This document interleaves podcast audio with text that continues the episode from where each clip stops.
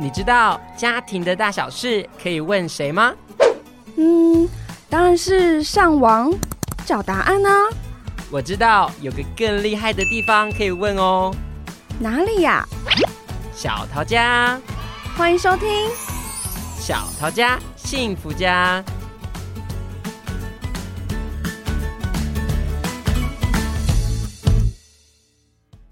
大家好，我是年年，大家好久不见了。我们从校长我有问题系列一直到安心上学，那就是针对一些不想要上学的孩子啊，我们有一系列的讨论。那我们今天非常的荣幸能够邀请到佳琪老师来我们当中。那我们首先先邀请佳琪老师做简单的自我介绍。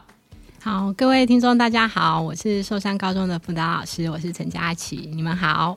嘿，佳琪老师好。那我们刚刚佳琪老师有介绍，他是高中的辅导老师嘛，所以我们今天就是要聊关于高中生不想要上学这个部分。嗯、那我是一直到工作之后啊，我才发现有一个新的名词，因为我那个年代，嗯、我那个年代没有中离生这个名词，叫。全名叫做中途离校学生嘛？对，嗯，然后那个时候我们就只有中辍生啊，然后拒学可能我也很少听到，嗯，那就是比较常听到的就是中辍生。那为什么现在有中离生啊？那中离生跟中辍生的差别到底差在哪？嗯，我先提，他其实你可以马上脑中冒出来哦，对于中辍中中辍学生的一些想象，其实也。可以套用在中离学生身上，嗯，但是为什么会有中辍、中离？其实最主要是因为教育阶段的不同。在国中之前，哈，那个是义务教育，所以它要叫做中辍。嗯，可是高中这个虽然是十二年国教，但高中毕竟不是义务教育，所以它就不是辍学，它比较像是中途离校了。那意思就是，他其实是国中会考之后，他有录取某一间高中职，嗯，但是怎么样的状况，以至于他没有稳定就学。好，那所以没有稳定就学这个样态就非常的多。你可以想见，有的是刚开学怎么就没有来报道，这么就没有来学校了；又或者是呢，有来上学，可是一阵子之后开始像陆续都请假，或者是不明原因的三天以上就没有来了。好，了解。然后，所以，嗯，在高中阶段，我们就会特别讲这样的学生叫做中途离校。然后，呃，也有的学生继续发展下去，他可能就会到休学，嗯，甚至，呃，就是他停了好几年，但是他还是有一个学籍在高中职这样子。那他这样会会挂在那边多久啊？呃，因为高中职的休学可以两次。好，一次一年，所以他可以挂两年嘛。那再再加上原本的教育制度三年，所以其实他会有五年的时间。了解，所以他如果是休学的，会挂中离生，也会也里面。那他如果没有休学的呢？没有休换一年吗？没有没有休学的学生，他就是三天打鱼两天晒网，偶尔会来，偶尔不来啊。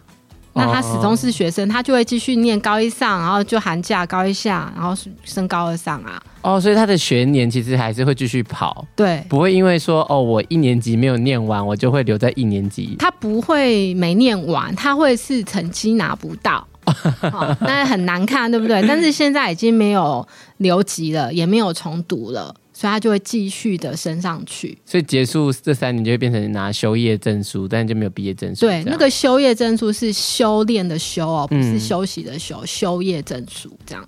那现在这个年代，说真的也是可以上大学，管你拿什么证书，你考得上，你就可以去念大学啊。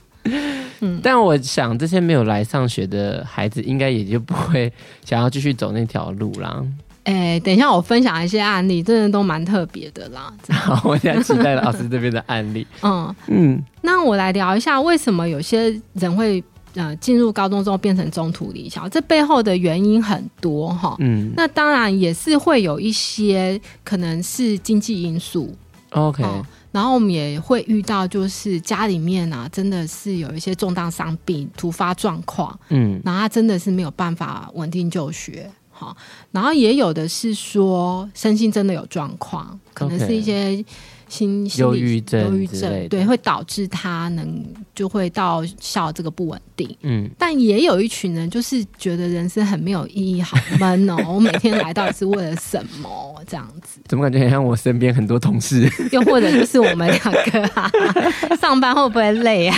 真的是，就是礼每个礼拜一都重复有这样的想法。对啊，所以其实我觉得那也很正常。有时候会，你想我们工作，如果工作个五六年、哈十年，有时候难免会倦怠嘛。嗯。更何况你看高中阶段的孩子，他已经念书，已经念了这样子六年加三年九年了呢。你要他不倦怠吗？而且我觉得。老师都会一直在骗学生，就是国中的时候，我那时候还有分班，国中的时候在那边跟你讲说，哦，你国中辛苦三年之后，你高中就可以任你玩，然后高中又在骗你说，高中辛苦三年之后，大学任你玩，然后到大学还真的让你玩吗？我就觉得，嗯，一直都在骗我们。对啊，就像那个登山一样嘛，快到了再拐一个弯就到了，就是要你撑住嘛，对不对？嗯，好，那所以在这种状况下的话，嗯、呃。那个倦怠有时候真的难免呐、啊，然后也有的时候发生的状况是，嗯、呃，他其实是想做好的，嗯，但是高中的学习啊，是真的比起国中又深又难，嗯，我们也遇过蛮多学生是他国中真的靠天分吃饭，考前一个晚上在那边翻一翻就考很好嘛，真的，然后就用这种方法到高中踢到铁板啊，对，然后这样子就觉得怎么会这样？好，然后一次两次，然后渐渐也会就觉得我想做好，可是他其实你要他回归那个每天念书两三个小时的步调，已经回不去了，不可能。对，然后就做不好，然后又就会疑问，那那我现在要怎么办？我人生意义是什么？嗯，然后就会越来越不愿意到校，一种很闷，然后。很无力的感觉，心有戚戚焉。你工作或者是以前的学习经验里面有什么可以分享的吗？我以前高中其实就蛮痛苦的，因为我自己有呃，我自己是原住民的身份嘛，嗯、所以我就靠加分到嗯、呃、比自己原本考试好的学校去念书。嗯嗯、那念书之后，因为其实身边的人其实都很会念书，嗯、然后再是学校的风气会觉得说，哦、呃，不能。可能不要让学生太得意，就是那个分数也不能够太，就是平均分数不能太高。那大家就会比较想要努力，所以一个是成绩导向嘛，就是学校因为其实蛮前面的，他就会希望学生有好的成绩表现。嗯嗯、那孩子当然也会觉得说，哎、欸，我应该要有好的成绩表现。嗯嗯、那所以大家可能还是会以成绩会去看不同的学生，那自然就会有不同的分群。嗯，然后在。课业压力越来越大的时候，因为你可能成绩慢慢的往后落落后了以后，嗯、那个压力你要追，就像老师刚刚讲的，嗯、就会觉得越来越辛苦。嗯嗯、然后这边上课的时候，你就觉得，嗯，我那时候我们的呃物理老师都觉得我会不会是有那种嗜睡症的情形，就是我上课就在睡觉，然后下课的时候就去补习，然后就这样一直反复这样。嗯，对，然后那个时候也是觉得，嗯、呃，每天还要去上课这样。结果你也是把那三年过完了啊。你是怎么办到的呢？哦，我觉得社团这件事情，我觉得社团这件事情对自己还算是有帮忙啦。嗯，因为我那时候其实呃，我觉得那也是一个逃避的状态，但是也是帮助自己可以撑下来的一个方法。嗯、就是我可能同时我有合唱团，哦、然后我有戏剧社，哦、然后还有国乐社，好活跃、啊。然后 我还在办联会这样，哦、所以有的时候我一整我我可能。真的，所有活动都一起来的时候，可能是一整个礼拜都不在班上的，而且是非常正当的名。对，是公假。对，但我觉得那个也是蛮难得的经验呐。就是当你之后在面对这些压力跟挫折的时候，你可以思考一下，说有什么其他的方法。嗯，那我我们刚刚聊到我的经验嘛，那老师在学校看到孩子，那他们大部分都是什么样的状况？嗯，我想先回应你刚刚讲的一个部分，就是呃。我看到有一个学校可以把你拉住的一个动力，是因为那里有你觉得值得留下来的社团的一些有趣的，也许是朋友啊，也许是成就感啊。嗯，那我们在学校，我常常遇到的一些状况哦，就是呃，一方面呃，我们刚刚讨论过，他们可能有一些是在校，也有可能是已经休学，各种不同的状态。当然背后的原因每个人不一样。可是其实我们归根究底来讲，也是因为学校没有什么可以让他觉得留得下来的原因。Oh. 可是那也不代表学校是呃 坏的，就是说有时候就是先讲嘛，一种无意义感。我们刚刚讲那种倦怠的感觉，就像各位爸爸妈妈，你们去上班，有时候也觉得有点。到底为什么我要做这个工作？可是我们有一个很明确的立即奖赏，就是每个月的薪水。我们为了薪水要付账单，我们撑得下去。嗯，可是我们的孩子没有啊。那怎么办？他每天去，如果他是学习无动力的，他可能会发现，怎么已经到高中那么难了，我还是听不懂。我要在教室坐多久？你叫他每个八八个小时，他也很累。嗯，那如果他是在意课业的，然后也会遇到我刚刚讲那种课业又深又难，然后他可能会一下子发现自己怎么办，应付不来，然后自我怀疑，然后他也会渐渐就害怕。然后有的呃，除了这个之外，有的时候也会的确遇到，就像是我们工作嘛，觉得烦了之后啊。天哪，今天天气好不好？下雨，这样还要去吗？嗯，身体有点难受，好想睡哦。嗯，这种疑问嘛，然后再加上可能是什么啊？那个长长官哈，或者是孩对孩子来讲就是老师，真的很烦啊，一直讲啊，一直这样要我做什么，一想到就烦了。哦，那个同事也很烦啊，就像他们遇到就是同学怎样对我啊，哈，会这样 murmur 我啊，哈，就是有那么一些些烦烦烦加起来，它就会整个形成一种。不想去上学的感觉堆叠起来的，对。然后有的时候也不是他们一定是学校不好的烦，而是老师关心他，然后同学也在意他，可是变成一种压力，也是有可能。我们像那种关系里面有比较逃避的那种状况，对啊，对啊。那的确，这个逃避对他们来讲，就会是需要暂缓一下、休息一下的一个方向嘛。嗯，对。可是，其实我们再回到中里中途离校的学生，有一种样态，就是他其实呃。是想去上学的哦，可是可能有我刚才讲的那些众多因素，嗯、哦，所以呢，他可能呢第一天哈、哦、下雨干嘛，觉得啊算了，不想去了。可是呢，到了晚上，他就会告诉自己，我今天没去的，我明天要去哦。嗯，可是他想着明天要去的时候，他就想到天哪，今天有那个作业我没有交，我好像没有写它，然后有那个补考要考，我也没有考，然后明天去，老师又要问我了，同学们要问我今天怎么了。他这样想想想，他晚上睡不着，然后他一直想着不行，好，我那我要去，我不去，我要去，我不去，然后搞得他一整晚没睡，之后早上又起不来，起不来，然后妈妈爸爸叫他，他就在那边，我也很想去，我怎么办？然后他其实内心的挣扎也会非常大，嗯、然后他只好在可能六七点就是校车来那总得出门的时候，突然间就是说，嗯、好啊，那我不要去了。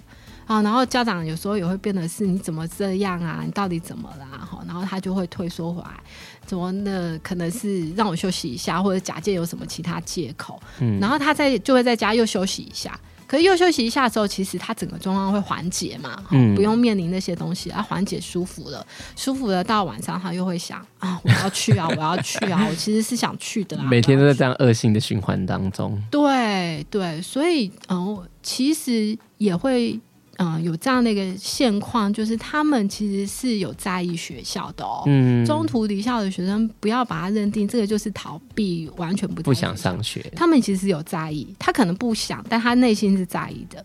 所以，我们有时候也会遇到，就是那种周一到周五没有办法上学，对不对？可是家长如果想把他带出门，嗯，他也会觉得不愿意。为什么？因为我现在应该在学校啊，你把我带出门，哦、那。呃，尤其他们也会担心，那如果是被人家看到怎么办？哈，然后我我好像不能接受我上学期间是一个不上学的孩子。对对对，只是那些可能他讲不清楚，哈，于是乎可能比较爸妈看到就会是早上叫你又不起床，然后又问你要去上学不去，变成是奇怪了。渐渐的不去上学之后，连家里的。客厅啊，餐桌啊，怎么也都不出现了，嗯、都躲在自己的世界里面。然后对家长来讲，就会觉得，哎呀，你就是电脑成瘾、手机成瘾、三星成瘾，你这样不行，我要断你网络、断你电脑。然后关系就更糟。对，没有。但这样听起来，我觉得这一类型的孩子好像会更需要被帮忙，因为呃，我们刚刚也讲到嘛，有些孩子他可能是不想念书，嗯，那他不念书，他想要工作，这是有明确目标的，嗯、他可能就去工作了。嗯、那这样听起来是他不念书，但是他也不想要工作，他因为他其实还是想要去学校的，就变成家长也会很头痛，就是哎，他又不上学，然后他也不不就业，然后他变得好像。人生就卡在这个阶段，就是要前进也不是，要后退也不是。真的，真的，你讲的非常好。那这个也的确就是高中常见的。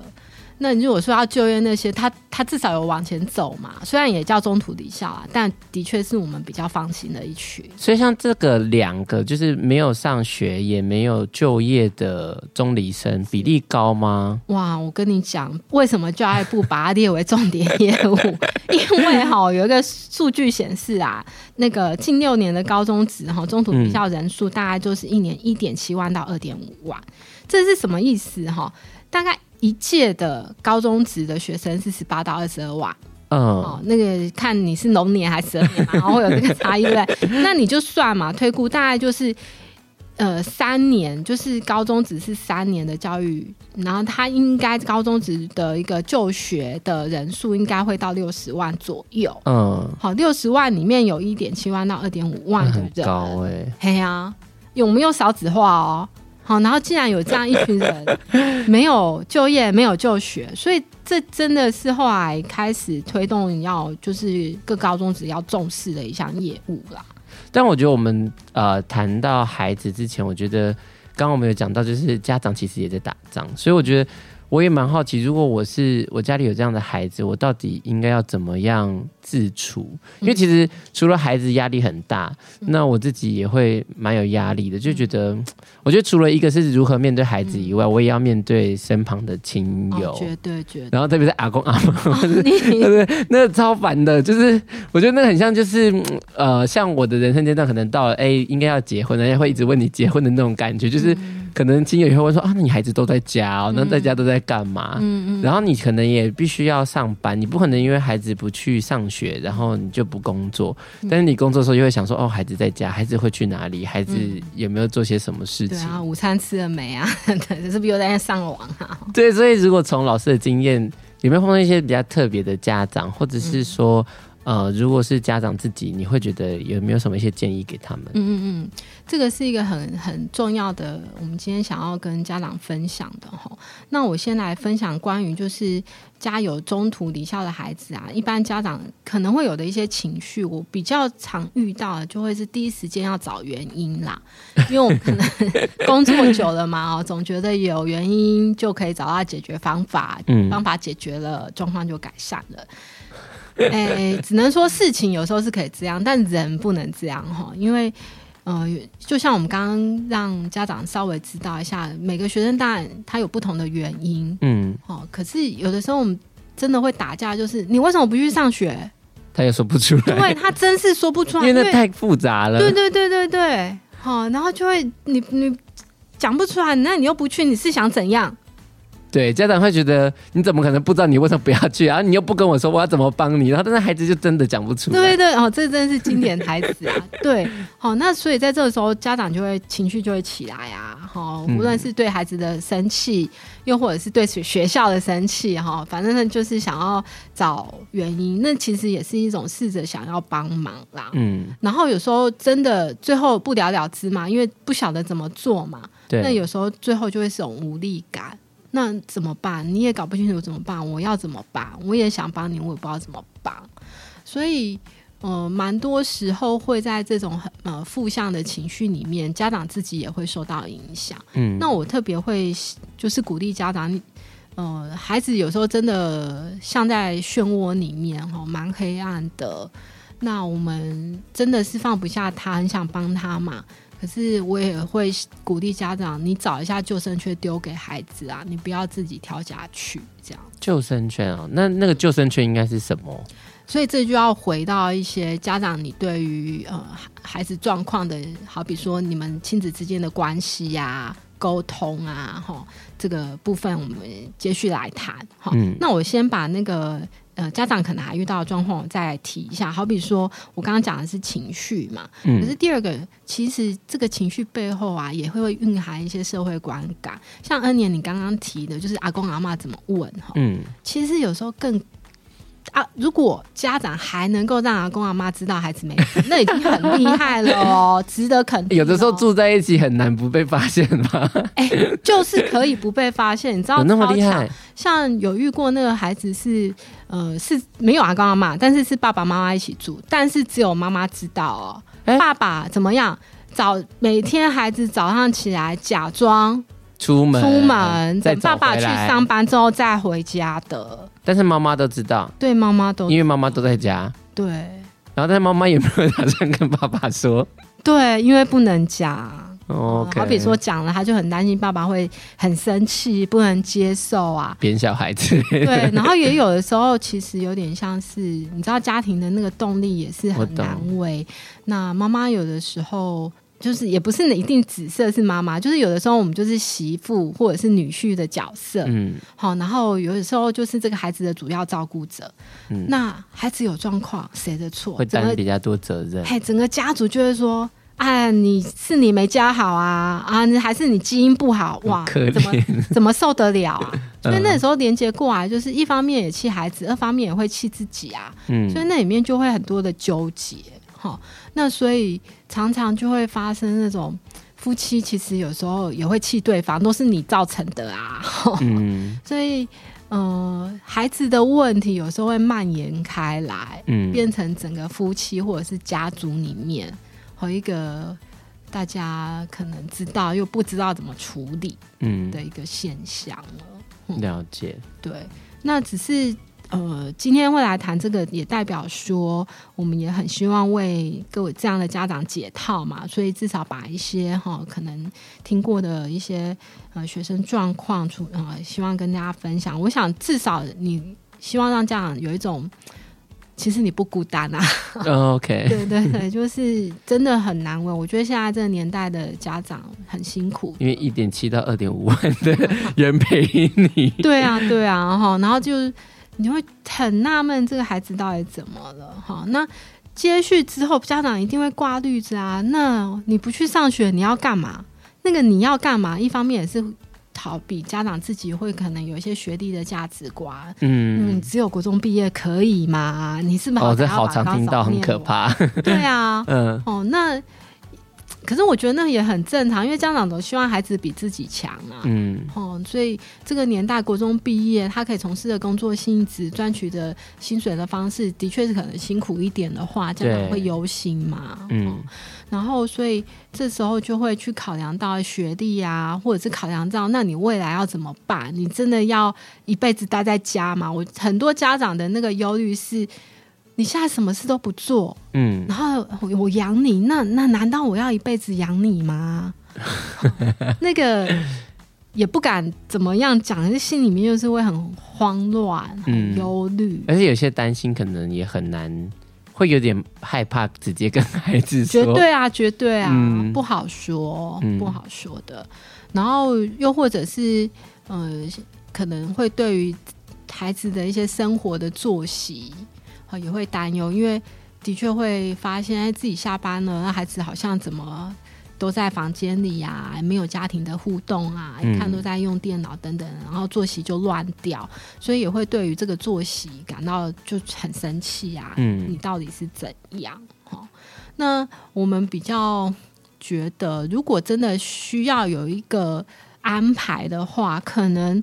呃，首先会考量的比较像是自己家里面经济资源的多寡，又或者是这个孩子他心理的能量，他的那个动力高不高，他愿不愿意与人接触。嗯，那如果状况是还行哈，那个经济资源或者是能量高的话，有的时候父母亲啊就会帮他安排。那台湾教育你受不了，你去国外好了。哦，或者你就去 gap year 去转游哈，这是干蛮好的发展嘛，对不对？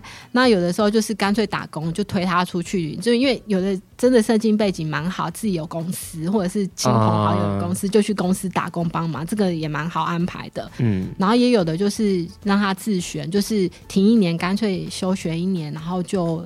隔一年返校的时候，就用自学方案，嗯，然后或者是干脆重考这样子，就去到一个也许比较好待得住的学校，嗯，哦，这些状况感觉好像有一些安排了，然后我们刚才谈的那些情绪啊、担忧啊，似乎就会随着这些安排，就会稍稍释怀一点的。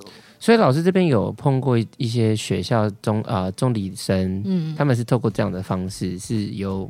有一些调整跟改变的，是是是，绝对。不过我也必须讲，这些调整跟改变，蛮多时候是来自于父母亲的放不下孩子，然后于是我很试着想要帮他推出去，这样。对对对，但是也因为这些安排是脱离了学校环境，有一些变化，所以我看到是学生有时候也蛮能够接受，尤其有时候是出国干嘛的，是真的学生向往的啦。哦，因为整个环境的调整，嗯，然后让他自己可能一些行为啊、认知或感受上面的改变，嗯，然后整造成整体上面一些些差别。对对对，那也看过，就是爸爸真的就放下工作，然后就带孩子就去日本这样子旅居一年。哦，爸爸好伟大。对对对啊，哦，但是这真的是要家里有条件嘛？对。那如果家里没条件，我比较，而且有时候真的也是孩子状况真的。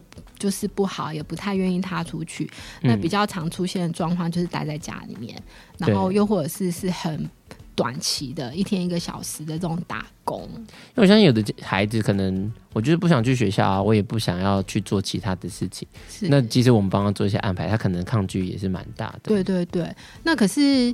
呃，到头来我也发现家长最后也是也只能接受嘛，因为毕竟他没有出去乱来，他待在家里面，好，我看得到他这样，就是还算最后双方能能够接受了。那家长是怎么去安顿自己，或者是照顾自己，才到你讲的后面，他可以慢慢慢慢可以跟孩子先在这个状态里面有一个。嗯呃，互动啊，嗯、安好的状态。嗯，嗯，所以这里面你刚刚提到要安顿自己，我我特别哈，我们那时候在讨论的时候会说，这绝对是一定要提的。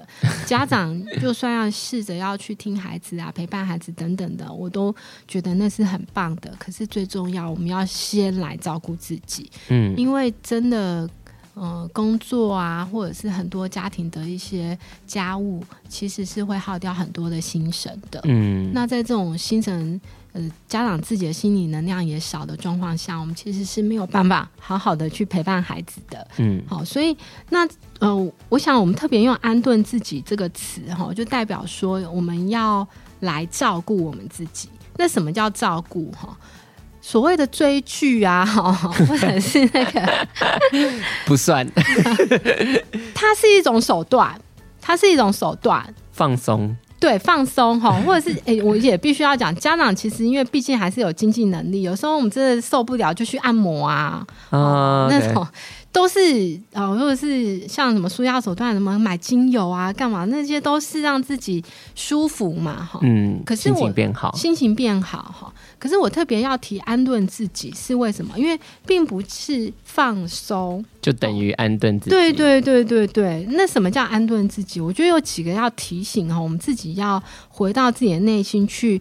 呃，注意到几个迹象。第一个就是有的时候，呃，上了一天班回到家，其实我会邀请家长，你可以先注意一下自己。回到家的时候，你的身体状态怎么样？然后腰酸背痛，哪里紧绷吗？哈，这个呃，是不是需要一些按摩啊，或者是自我的一些？呃，泡热水好来照顾的，又或者是你回到家那个时候，你情绪状态怎么样？哈，是疲惫的，还是你看到呢那个家务很多啊，在生气的？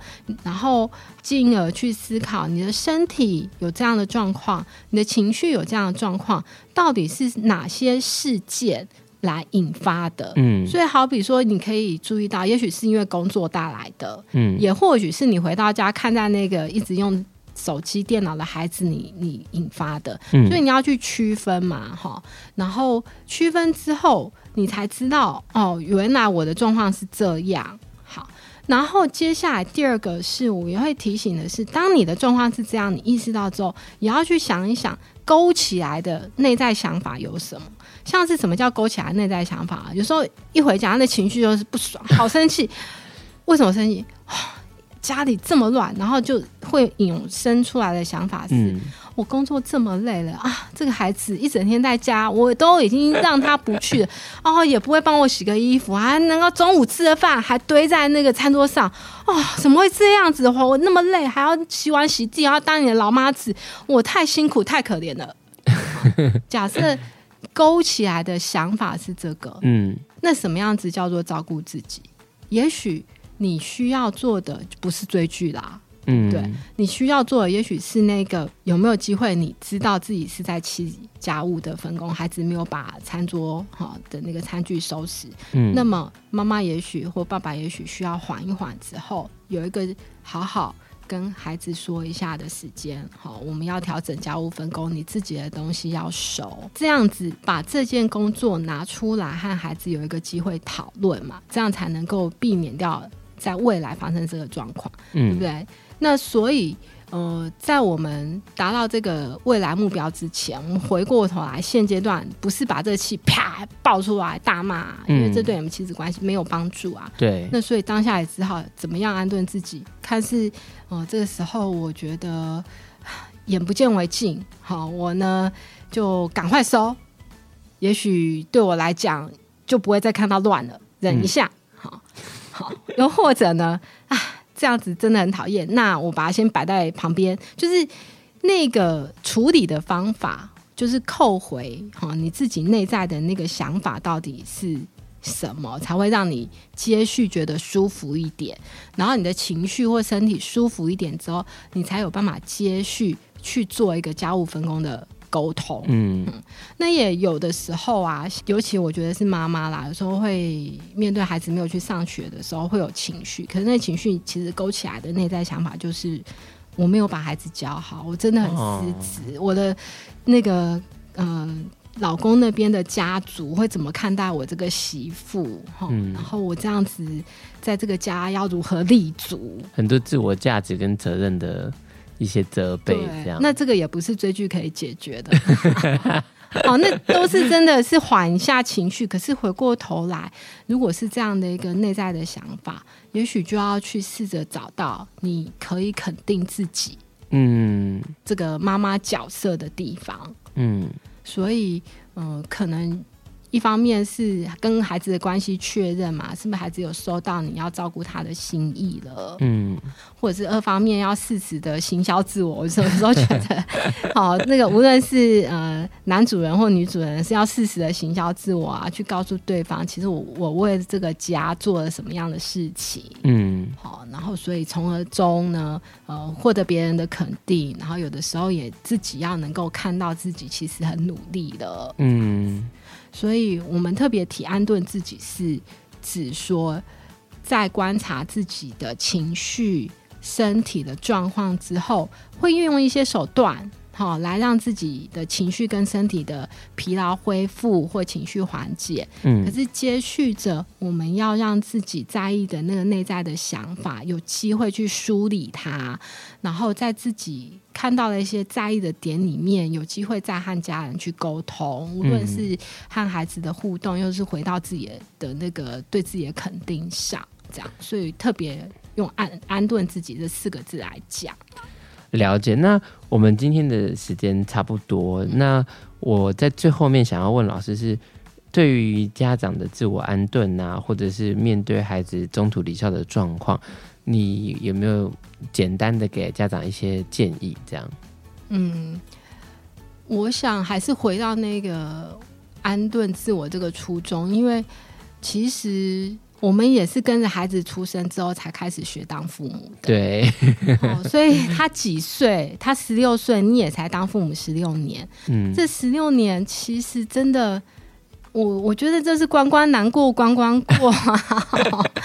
每个阶段都有他辛苦的地方，每个孩子又都长不一样。对，哦，那只能说父母亲真的是放不下孩子。我常常会觉得，就是心头肉嘛。嗯，所以在那里面。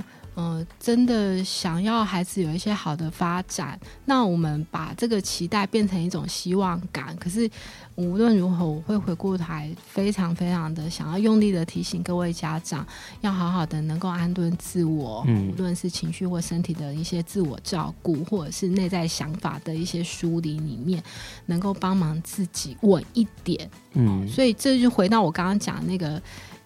一个意向了，今天孩子的确有状况了，身处黑色漩涡里面，我们也好想帮他。可是真的，你不要自己跳下去，然后就让自己也跟孩子一起。对你，你好歹丢个丢，就是要想办法找个救生圈啦，嗯、这样子。嗯、那今天听完佳琪老师的分享啊，我觉得后面那一段我蛮有感觉的，就是我们好像很常会找一些让自己身体。快乐的方式，嗯、生理上面，比如说看剧啊、按摩，这些是很容易的。嗯、但是在心理上面，我其实我们也很需要有心理的按摩跟放松。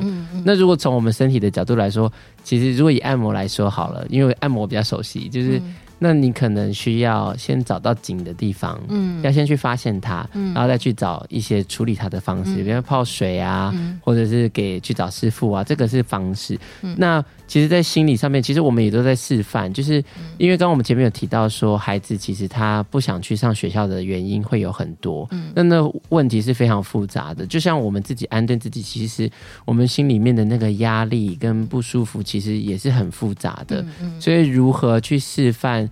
找到自己那些紧的地方、不舒服的地方，然后找到方式去放松它。嗯，这也都是蛮重要的。当我们能够帮助我们自己的时候，我们也有才办法教孩子怎么帮助他们自己，或者是想到怎么帮助孩子的方式。是是是，嗯，没有错。然后下一集我们会聊比较多在如何帮助孩子上面。嗯，那就请大家期待一下喽。嗯，那我们今天就谢谢佳琪老师，谢谢。